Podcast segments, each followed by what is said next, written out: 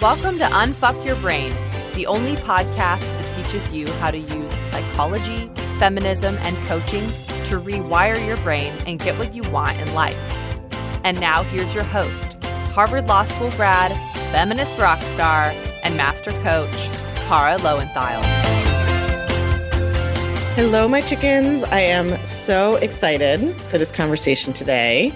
You will be hearing a series of podcasts over the next little while, let's say, in which I have different conversations with the incredible coaches who went through my advanced certification in feminist coaching, which is going to be opening up again soon. So if you want to get on the wait list for that, we are getting ready to open up registration for Clutch College Live. I can't hit a high note, but I am so excited to finally be doing another Clutch College in person. We will have a virtual attendance option for those of you who can't or don't want to travel, but we will also be gathering together. I am so excited to actually teach and coach in person again. It has been so long. This Clutch College is going to be all about setting goals, how to set big goals, how to achieve them, how to get over imposter syndrome and procrastination, how to really implement massive action. It is going to get you set to accomplish whatever you want to accomplish. Obviously, a topic that I feel extremely passionately about, having built this entire business from scratch. So I'm super excited about it. If you are in the clutch, just keep an eye out. We are going to be opening up registration on August nineteenth. You will get an email about it. I'm going to teach a webinar, give you all the information. So just keep your eyes out.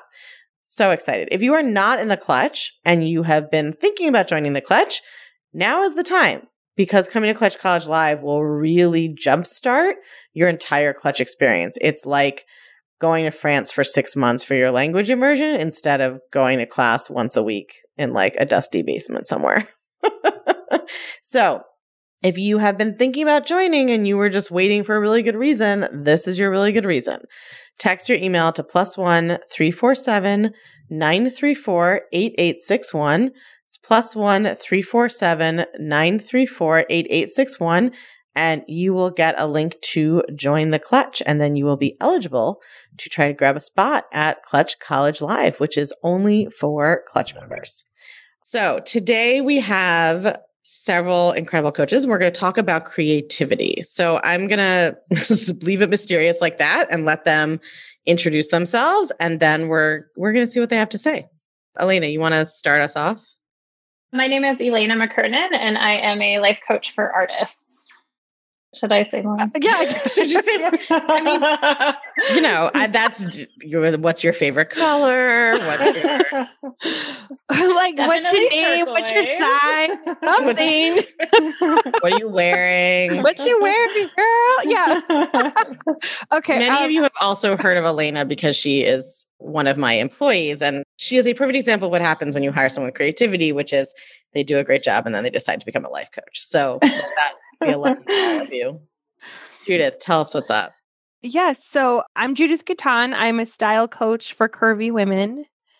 And that's it. That's all. And that's favorite it. I color? Can tell you what I'm wearing if that works. Judith, first of all, messaged us to ask if this would be recorded, then claimed that she was not dressed up, and then nevertheless showed up looking more chic than the rest of us with makeup on and like an amazing turban on her hair. So there are pin curls under here. There, there are. are pin curls under there. She's living up to it. Judith and I met when we met at that podcast live thing, right? Yeah. Podcast live. When I was in my master coach training in two thousand seventeen. We did this event like in the third quarter. I think basically our coach and teacher was just like, I don't know what to do with you people. Why don't you put on an event? And so we put on like, it was like the podcast live, the Life Coach School podcast live, which was basically like just teaching and coaching and stuff, but it was like free or like fifty bucks or something very reasonable. Yeah. I think they like the lure was, it was ninety-seven. No, it was a hundred dollars. That's what it was. Mm-hmm. And then we could put that towards chatting with you all, like depending on which coach. Oh yeah. You could get a like one-on-one session. That's what it was. Yeah. yeah. So I got a one-on-one session with you in that courtyard and I cried the whole time. Oh yeah. That's standard. Yes. I was just outside on my balcony. We'll get to Corey. I'll introduce herself in a second. And the people who just moved in next door came out and were like, hey. And I was like, oh, hi. Like, and I managed to do like, what's your name? What's your name? And then I was just like, I don't know what to do if I'm not basically then being like, so what are you struggling with today? What's what brought you here? Why are you crying? Like, that's kind of all the interactions I have with strangers, especially during the pandemic, are just them immediately sobbing to me about whatever's happening in their lives. And like, now I don't know how to have normal conversation with people anymore. What would you like coaching on today? Perfect stranger. Exactly. I remember that courtyard. And then Judith worked with me one-on-one, and then she yeah. ghosted me, and then we made up. Yes. My favorite stories. I did. I totally did. I had like a dramatic moment. I think you were in the parking lot somewhere. And yeah, I was in California with Rachel Hart pulling up to like a pottery store. This was like very early in my business. This is the first time any of my clients had like freaked out and wanted a refund. Yes. Yes, I totally freaked out, which is funny because I'm working, what I created with you, I still use today, which is fascinating. Yeah, so where's my thousand bucks, Judith? Yeah, I owe you a grand, definitely. Here's the reason I love this story is that like at the time I was so like freaked out because it was very early in my coaching career. That was the first person to ever ask me for a refund, like all the thoughts you can imagine. And then like, here you are. And now you did the advanced certification with me and we're pals. And it was like, so not about me at all, which. Oh, it's totally one hundred percent not about you. For all you baby coaches out there who get requests for refunds, we promise you it's not about you. I was in the thick of so much drama. And since then, like I did the Nashville retreat with you. Oh and, yeah, and, that's right. We did that also. Yeah. Yeah. Like I've so taught at Clutch College not for freak you. Out. Right. Just give the person their refund and let them go figure out for on their own that they need to calm down. Then. They They'll be back. back. Yeah. They'll totally be back. Totally. Corey, what's up with you? First Who of all, you? I love that story. I had no idea about that. And oh, yeah. My new favorite thought is like, yeah, you never know who's going to be with you for the long term, even if they ask for a refund. This is the so one, amazing. The one-to-one client I had who I felt like hated me the most, it was like every session we both were clearly like, why are we doing this? This is so terrible. Like she was resistant to everything I said. She hated me. She hated the process. I hated myself. I hated her. Like the whole thing was horrible. I had to coach myself a lot. She didn't coach herself about it probably at all. And you know what? She's like, she joined the Clutch maybe six months after it opened. She's still in there. She like does the work. You just like truly never have any idea what's going on. And when you can like not operate out of that ego and that freak out, like you hold the space for the person to come back in their own time when they're ready. Not everybody will, but some people will. Yeah, that's really powerful. Okay. I'm Corey Lynn. I coach high achieving women in corporate who want to have a really meaningful, satisfying career, but that's not the experience that they're currently having. Sometimes they're super burnt out. They're super anxious. Sometimes they just like hate their job and want to go get a different job. Often they've already done that, sometimes three or four times. And so then they come hire me because they've figured out getting a new job isn't doing the thing. So I really love to coach my clients about work because we spend so much time at work. And I just would love for everyone to have a wonderful experience of that. All right. So that's who everybody is. And we are talking about creativity. So what do you guys have to say about creativity? Fill us in. This was like this the, was the most. I got a lot of pitches for the podcast. And this one was the one which we all discussed where I was most like, this is a big topic. What are we going to talk about here? So I guess let's try this. I'll start us off with a question, but then you guys are really in charge. I'm just here to like be the M C. What patterns do you see around the way that women think about creativity in the work that you do or people socialize as women? Yeah, I think the cool evolution of this idea was that we kind of, all three of us realized that like what we do is actually really creative and helping our clients. And a lot of it, at least I'll speak for me personally, is what I notice is a lot of my clients have a clear idea of what they don't want, but they very seldom, without tons of drama and lots of coaching, allow themselves to want what they want. And to like create an outfit even that they want, to create a wardrobe that they want, to wear the lipstick shade that they want. Like they have all these rules that they carry around with them about what it's supposed to look like, what they should do. And that is sort of the mind fuck cycle that they're in a lot of times, like just allowing themselves the pleasure of what they want. So I think our bigger like hope for the episode is to like talk about all the things as opposed to like just starting at that place where I think where we find most of our clients, at least from my experience, that's where I find most of my clients. I have bad news. We cannot talk about all the things on the podcast. Let's talk about all the things. That's not how you have your own podcast, don't you? That's yeah. how it works. Episodes have to be about something. Yes, of course. All right. What about the rest of you? Yeah, I can go next. I think even though I coach on a very different topic than Judith, I see a lot of the same experiences where clients come to me and they know the experience about work that they don't want, but they know all of these kind of social conditioning, cultural stories about like what it means to have a good job. Like having a good job means you work at this kind of place, you make this kind of money, you have these kind of benefits, you do these kinds of activities, you have these kinds of relationships. And so a lot of what I do with them is about helping them redefine that. And I've always identified as a highly creative person, even before thought work. That's been part of my self-identity, but a lot of my clients don't identify that way.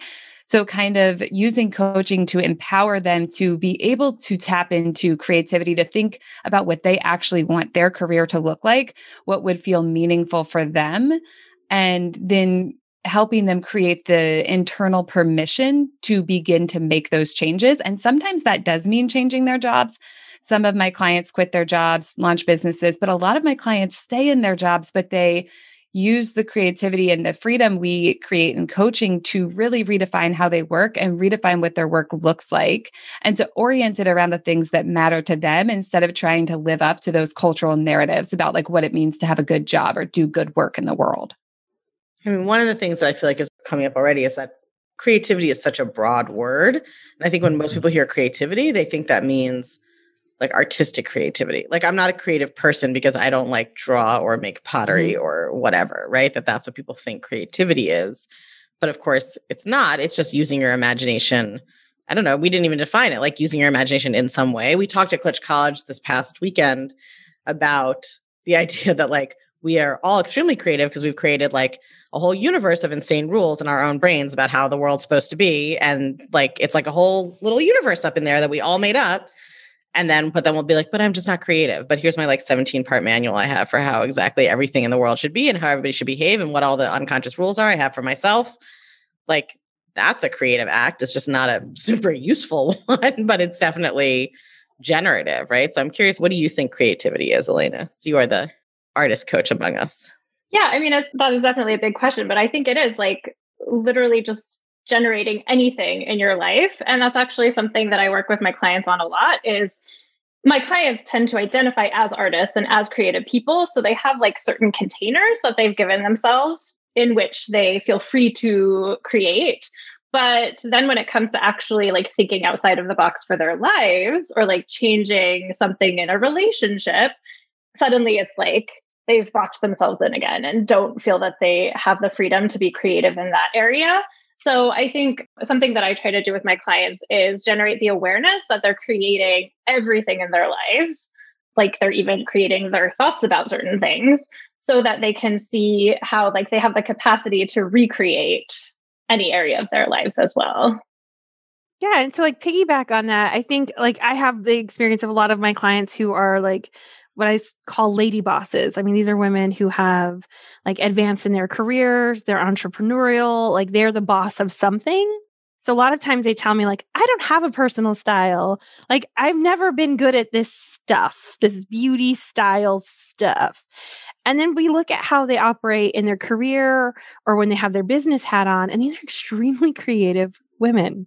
These are women who problem solve on the regular, who've created something from nothing, meaning they've gone from like a mere dream idea in their brain to like a fully fledged business with like pieces and cogs. And I'm just like, how is it that you're not creative? Like, run that by me again, boo-boo, because that doesn't make sense.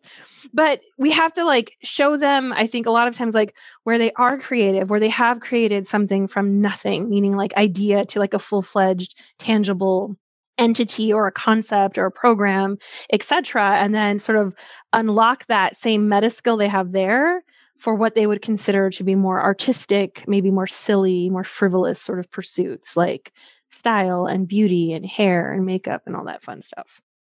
Why is it important for women to see themselves as creative? Why isn't it fine to just be like, meh, I'm just not creative. That's just like not my jam. I think it's so important because I think a lot of times we give away our agency to some external force.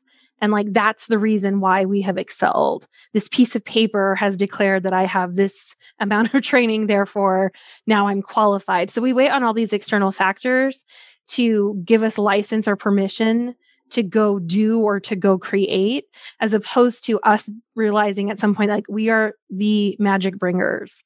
Like, I feel stylish, not because my like clothes are a particular way, but because I've decided so. Like, I have decided that I'm an artist, not necessarily because I can paint, but because I have decided so. Like, I think getting to that place where we're like, own that we're the magic bringers, I think is super fucking powerful, because if we can own that we're the one creating things, we can also be the ones to dismantle some shit and run some revolution. So pretty important, I think. I like that term, magic bringers. I also would like to be called boo-boo now every time that I'm coached. I feel like that would just make things land a lot softer. We could do that. We can make that happen. What about the rest of you? What do you guys think? I agree with Judith. Like, I think for me, you can call it whatever you want. Like, if you don't want to identify as creative with that terminology, that's fine with me. But I think it's more about owning your power in any situation. Like, when you're relating to yourself as not creative or not generative or not powerful, you're deferring to like a slew of rules that you've probably inherited from society or from your upbringing. And you're relating to those as though they are just like these inflexible things that are guiding your life. So owning your capacity to shift your relationship to those things, whether you call it creativity, whether you call it like owning your power or being the magic bringer, that is what gives you the capacity to like impact the world around you and to own your capacity to impact the world. Yeah. I love what both of you have said.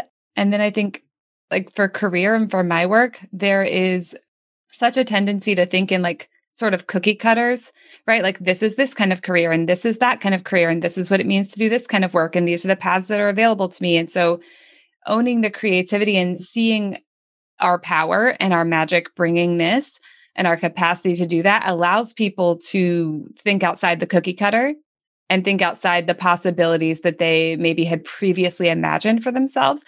I see a lot of people too, and this happened earlier in my career, where like you get a certain kind of job and then you excel in it and you're kind of like, this is my career path now. I guess this is who I am and what I do, versus thinking, oh, who do I want to be? What do I want to do? And bringing that power back in versus just like following whatever track you're on, to think about what you want, why you want it, and how you can create it for yourself, even if no one's done it before, you don't have examples. Yeah, I like that. So one of the things that I think is really important when it comes to teaching our clients to tap into this creativity, at least for me and my clients, is creating courage and creating confidence. With my clients, I see that a lot of times left to their own devices, they feel like they just have to sort of like follow the rules in their workplace or follow the rules of what it means to have a career. So when it comes to creativity, it's like that first step is understanding that we're all creative beings. We're all creating all the time anyways. And then once you realize that, beginning to cultivate like, okay, how can I take ownership of that? How can I build or tap into my courage and confidence to begin making small shifts and small changes so that I can create more of my vision versus whatever I've been living in or whatever rules I've been following. Do you think there's any downside to sort of collapsing like everything is creative? Like, we're all being creative whenever we do anything. I would love to hear what Elena thinks about this, because she's the creative artist coach. But for me, that's how I think about absolutely everything in life, whether I'm like making a dinner or I'm doing something in my coaching business, or I'm helping my clients do something in their careers, or like with Judith's work, like the outfits I'm choosing to wear and the shades of lipstick. I think to me, it's all creative because it's all me making a choice in my brain to think a certain thought, to feel a certain way, to take a certain action. And that always creates something. Actually, what that's bringing up for me is that it's almost like, it feels to me like it's more important to stop thinking you are not creative than necessarily to like have this sort of active positive identification as like, I am creative. I am a creative person. Everybody's a creative person. Like, thinking you aren't creative, it's easy to see how that will kind of like block you. Right. Right. And your confirmation and, bias will come in and be like, yeah, right, here's some evidence you're not. Right. Are some people more creative than others, or no? We think everybody's equally creative.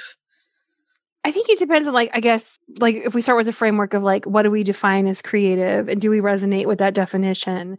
Because I think, like, for some of my clients, they don't identify as stylish. And, like, that word is almost repulsive to them. Like, they get, like, a visceral reaction and they're like, I don't want to be stylish. That's not a thing for me. It's not important for me. So I'm like, okay, insert positive adjective and attribute that you would like. Mm-hmm. And then we can work towards creating that, if that resonates more with you. So I think in the same context here, like if the word creative does not resonate with you, insert positive adjective and then do the act of creation in terms of like the thought work, the feeling work, and maybe even some A-line work to become insert positive adjective that you identify with.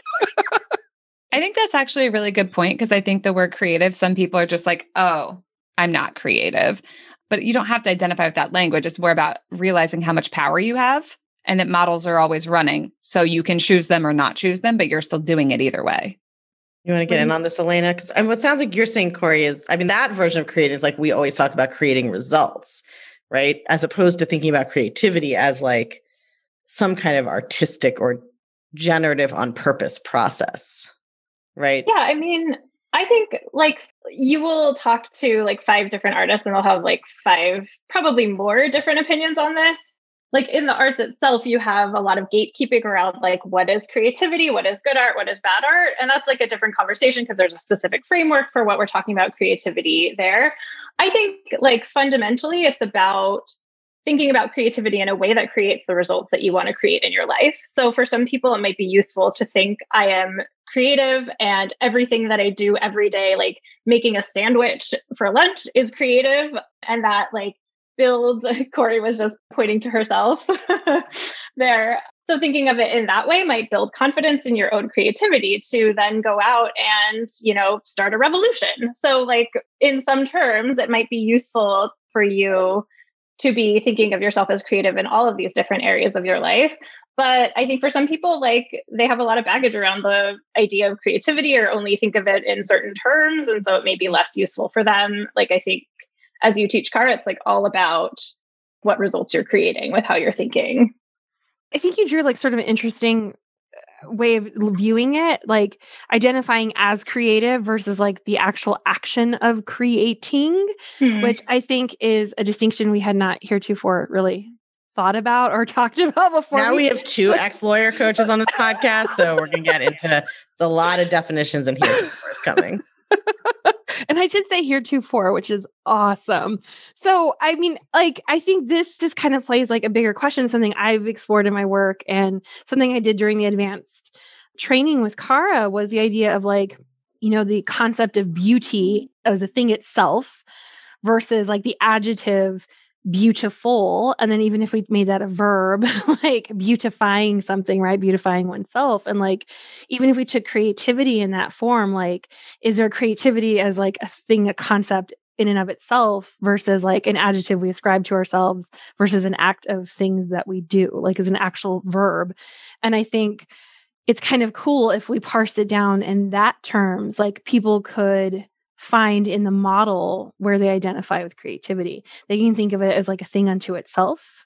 They could conceptualize it that way. They could conceptualize it as like an adjective I ascribe to myself, like a thought, or it's an actual action I do. And I think that might be a fun way to kind of make it more accessible depending upon how you're wired. This is making me want to Google the definition of creativity.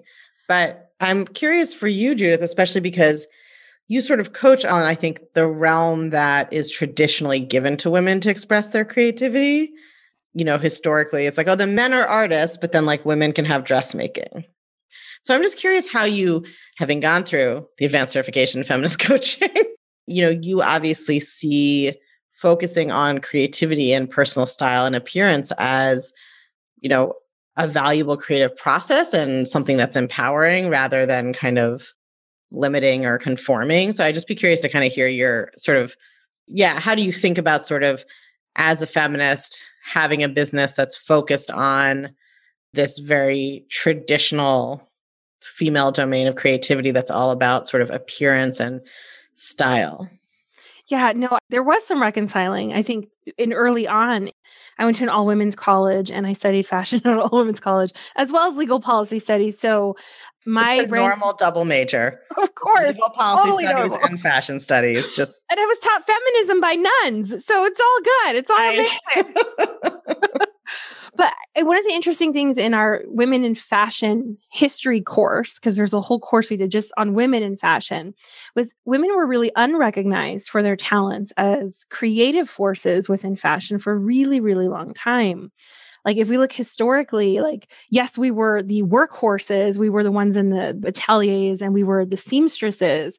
We didn't actually get credit for designing for a very, very long time. In fact, we went through as one of our projects in that course was to count the number of women who had won, like, you know, the Fashion Design Fund award for decades. I think it was like two percent of women had won, whereas like ninety-eight percent of men had won. I think, again, it's like taking back, you know, from a feminist standpoint, like our part in that history as artists is actually an act of revolution. Because for so long, we were merely like the models on which these garments were draped. We were the workhorses who created them, but we didn't get credit for the actual artistic design of them, which I find like super fascinating historically. And like that to me is how I sort of reconciled all of this in a Jim Jam mash that is now my business. That makes sense. I think about this with my nail artist all the time where I'm like, nail artists are just like the miniaturist portrait painters of like the eighteenth century. Like, and there's this sort of like feminine creativity as so often prescribed to or put in these areas that are sort of like grooming, daily life. Like, I mean, I think about all this like nail art that gets done that are like all gets wiped away. It's like a mandala, you know, like it gets wiped away like every two weeks. And like the woman that I go to could draw like a tiny portrait of you on your nail with like a one hair brush. Right. And like, so interesting that it's like incorporated into beauty norms and standards and grooming. And that it's like sort of this extremely almost disposable art as opposed to like the big scale portrait that we hang on the wall of like the dude on the horse. Right. I mean, one of, okay, one of my favorite books on this topic, and I won't like, I just get all jazzed up because this is so fun. But like what Marie Antoinette, War to the Revolution is one of my Wait, I'm favorite sorry. books. War to the, oh, that's the name of the book. That's the I name thought of the you book. Were actually saying like, there's a dress she wore to the revolution, which I think would be like, oh, the revolution's at Tuesday at eight. It was at two p.m. She had a change of outfits, which is extra as fuck. And I secretly love that. But no, that's not what I'm saying. There's a whole title of a book that's centered around like how like revolutionary her garments were and how she was actually like saying a lot politically mm. through the garments that she chose to wear, through the different types of hairstyles and the wigs that were created for her, some of the scandalous portmanteaus that she donned, like all these. You gotta define of- portmanteau for everybody. Not everybody knows what that means. Okay, so it's like a gown, like a dressing gown, I think is the most mm-hmm. uh, closest approximation in American vernacular. So, and it got, all got wiped away. Like she would have these amazing wigs made for her with these political statements that could have gotten her killed and eventually did. And they would just be used once and then gone the next right. day, and a whole new thing would be fashioned for her. I just, it's so fascinating. I know Corey wants to get on this, but I just want to add one other thing first, which is like, there's also the element of the history of women of color in dressmaking and couture and in fashion, and then in like daily, you know, outfit making, right? I mean, there was just an article in the New Yorker, which I'm sure you read, about Anne Lowe, the yeah. famous African-American seamstress who sort of, you know, everybody was wearing her clothing, but nobody would Say, say hello to her in public, right? Or yeah. and she wasn't recognized. So there's all of this kind of, even when somebody is like, she was running her own shop, so she's not hidden in the background, but she's still, you know, most people haven't heard of her who have heard of whatever white designers were working at the time, who have heard of Yves Saint Laurent or whoever else was doing the couture. Yeah, there's so much of like forgotten history, erased history of like the participation of women as designers, but particularly women of color as designers. It's almost like that history is so often ignored, so seldom written, that it's almost forgotten unless we make an active effort to speak her name and show the garments that she created and, and make a fuss, so to speak. Mm-hmm. One was not made at the appropriate time in history. Yeah. Make a Fuss would be a great podcast name. All right, Corey, what, what do you got? I know we just went on like a ten minute dressmaking digression. Well, I love the idea of a podcast called Make a Fuss. So somebody get on that. Let's make that happen. And I think what you're talking about is really important. And I actually think it's interesting because when we bring up these things from history that like we don't necessarily know about or weren't spoken about, or like bring light onto people who were doing important creative work that wasn't seen as important creative work, that is a beautiful proof of concept for people who want to do something similar, who don't have narratives to turn to, to say like, look, someone else is doing it. But what I actually wanted to talk about was also, and this is something we talk about, I mean, you've talked about in your coaching work, and I believe we talked about in the advanced certification too, but in addition to like whether women are the creatives or men are the creatives that are being recognized, there's also the subject object thing, which you coach on, is like women are often taught to see ourselves as objects. In the fashion industry, we're like, we're the object of the fashion, right? We're like, the dress gets put onto us. So we're not centered in the creative act. But if women are taking back like their fashion, it's like moving yourself from the object to the subject. And I think that happens in the workplace too. I think people think about like, this is just how work is. These are just the things that are available to me, versus moving ourselves back into the position of being the subject and designing life for ourselves, designing our fashion, not even necessarily like you're designing dresses, but designing the outfit you're putting onto yourself, designing your career trajectory based on what you want and what you care about. And I think the same thing, I mean, Elena, I'd love to hear what you think, but also designing how you do creativity and how you do art on your own terms, versus like being like, well, this is how like the men have always done it, and so we have to do it this way, or like be receiving the thing that's happening. Yeah, I think that raises one of the initial things that drew us to wanting to pitch this podcast to Kara, of like looking at even creating a vision for yourself as an act of like claiming your creative authority over your life, and like allowing yourself to step into that power and to give yourself freedom to like play within that exploration, but like kind of even defining your vision as an act of creativity. Yeah, because I think a lot of times in terms of vision, I think there's a rule book, right? Like women are socialized to have a particular rule book about what like visions and dreams are permitted to have for themselves, for their future, for their children. Like there's like a very set, limited like library that we're allowed to like pull from, which is why, you know, for a long time there's the adage like, are you a nurse or a teacher, right? Like there's only so much we were permitted to do. We were permitted to dress a particular way. So yeah, I think the bigger question of like allowing yourself like the space to vision something different outside of like the library of rules that you were handed is kind of cool. Sorry, I got very excited and wanted to jump in and say, and like, and there's the library of what's available as a woman, but for every marginalized identity and every intersection of a marginalized identity, there's these different libraries. Like this is available to you as a white woman, but this other thing's available to you if you're a Black woman.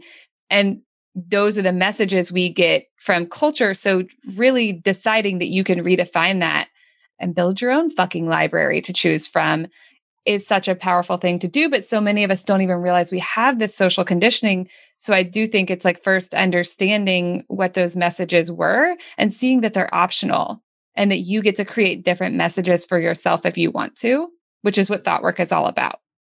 I feel like that's a perfect place to kind of bring this to a close, but I want to hear from each of you guys. And I will also do this. Like, what is a thought that you really like about creativity, whether it's for yourself or in general or about you yourself? I think for me, like I definitely am somebody who grew up thinking I wasn't creative because I thought creativity was like, you can draw, you can paint, you can whatever. And I actually did write fiction poetry, so it doesn't even make sense on my own terms, like most of our thoughts don't. But especially since I haven't has stopped writing that kind of stuff mostly in college, although sometimes I still write poems. But I think having now built this business, I think my definition of creativity has expanded, right? Which is like, well, I created this whole body of work, and that's been a creative process. Although I do think that feels different to me than I think, or I imagine, like, it certainly feels different to like write a piece of coaching theory than to write a poem. And so like, maybe not part of this conversation, I still feel like there are different kinds of creativity, or there should be some distinctions. Like, I don't know that it feels helpful to collapse the whole thing into one category or one word. But thinking about creativity not as art, but as what have I actually created? Is there something in my life I've created? Is a kind of powerful shift.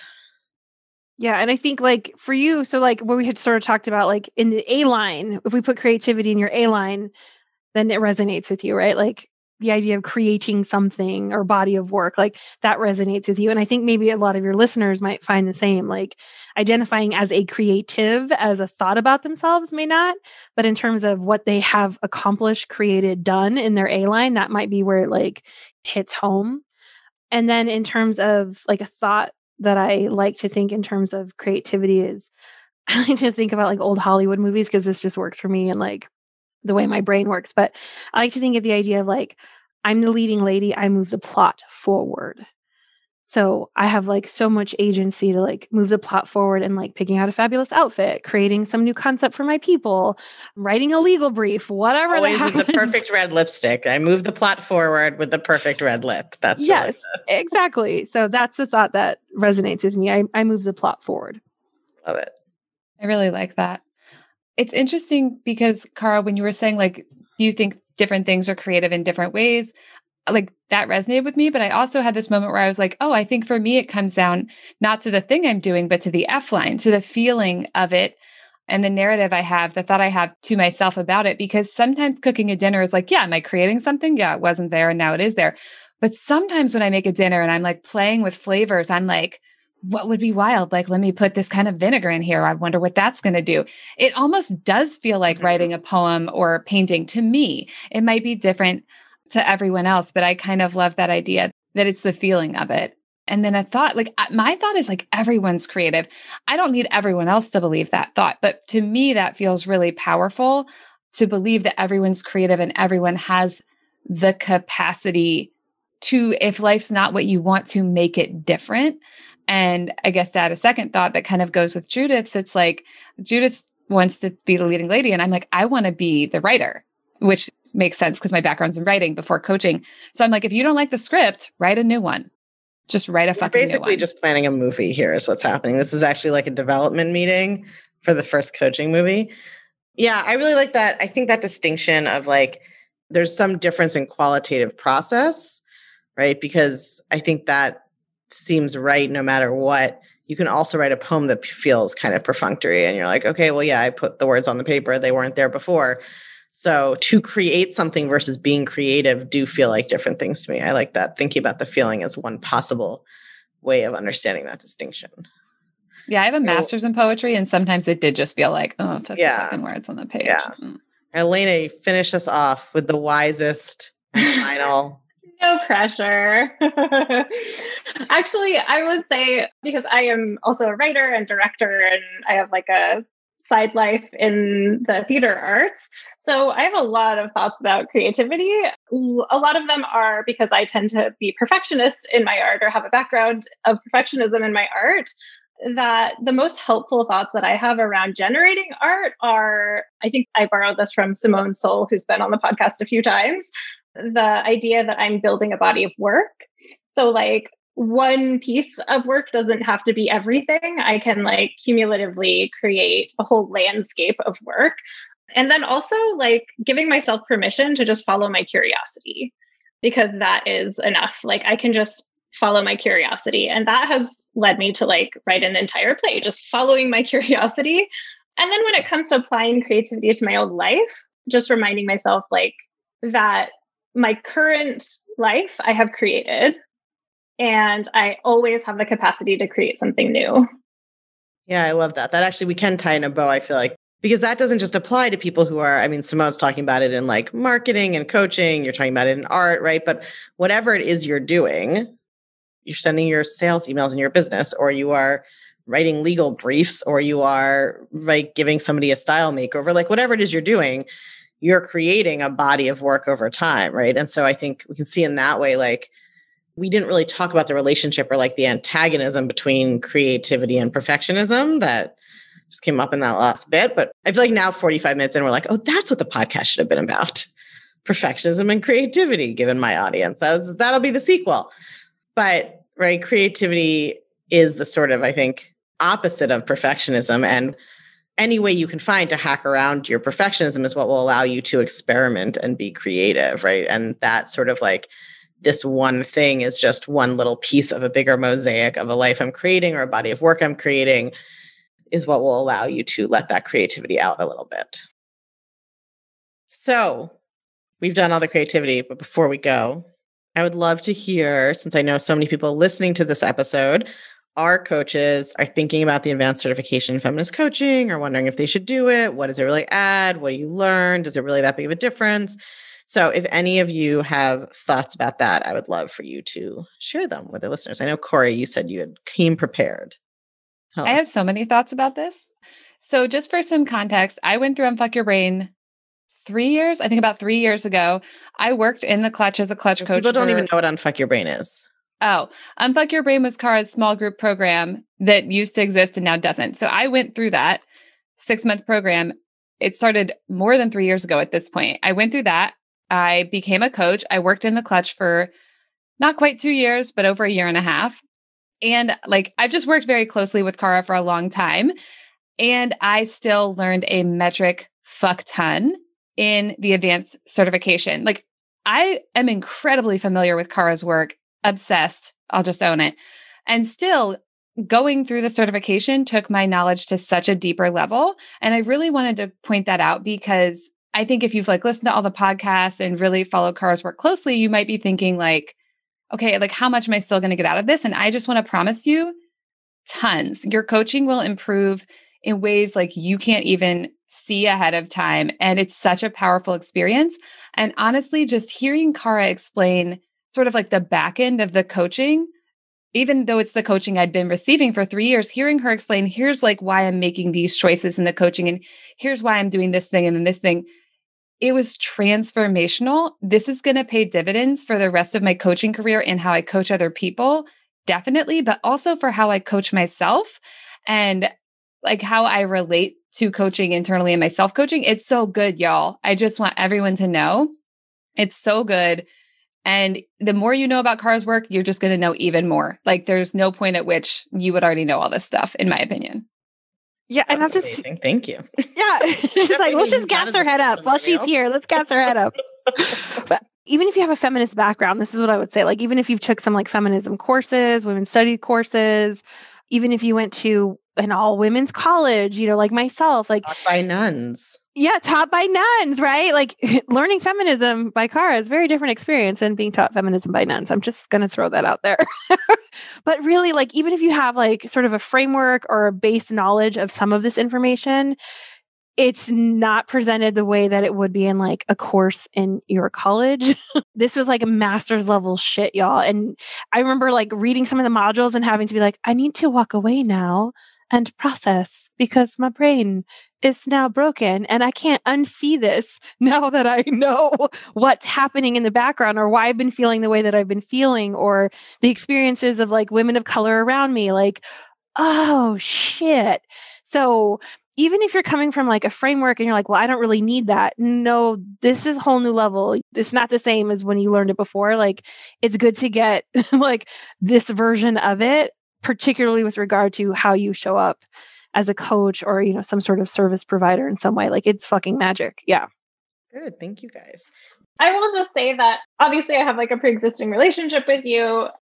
I was certified last year in the fall, and I can say that like my coaching up leveled so much during this process on so many different levels. Like I would say if you're a coach who has a commitment to using coaching in service of like liberation of any kind or social justice of any kind, this is such like a vital way of learning how to reconcile the kind of radical self-responsibility that we teach in coaching with this social responsibility. Like I kind of went into this certification program feeling a little mixed up about how I could do that with integrity as a coach. And now I feel fully like I am in integrity with my values as a coach.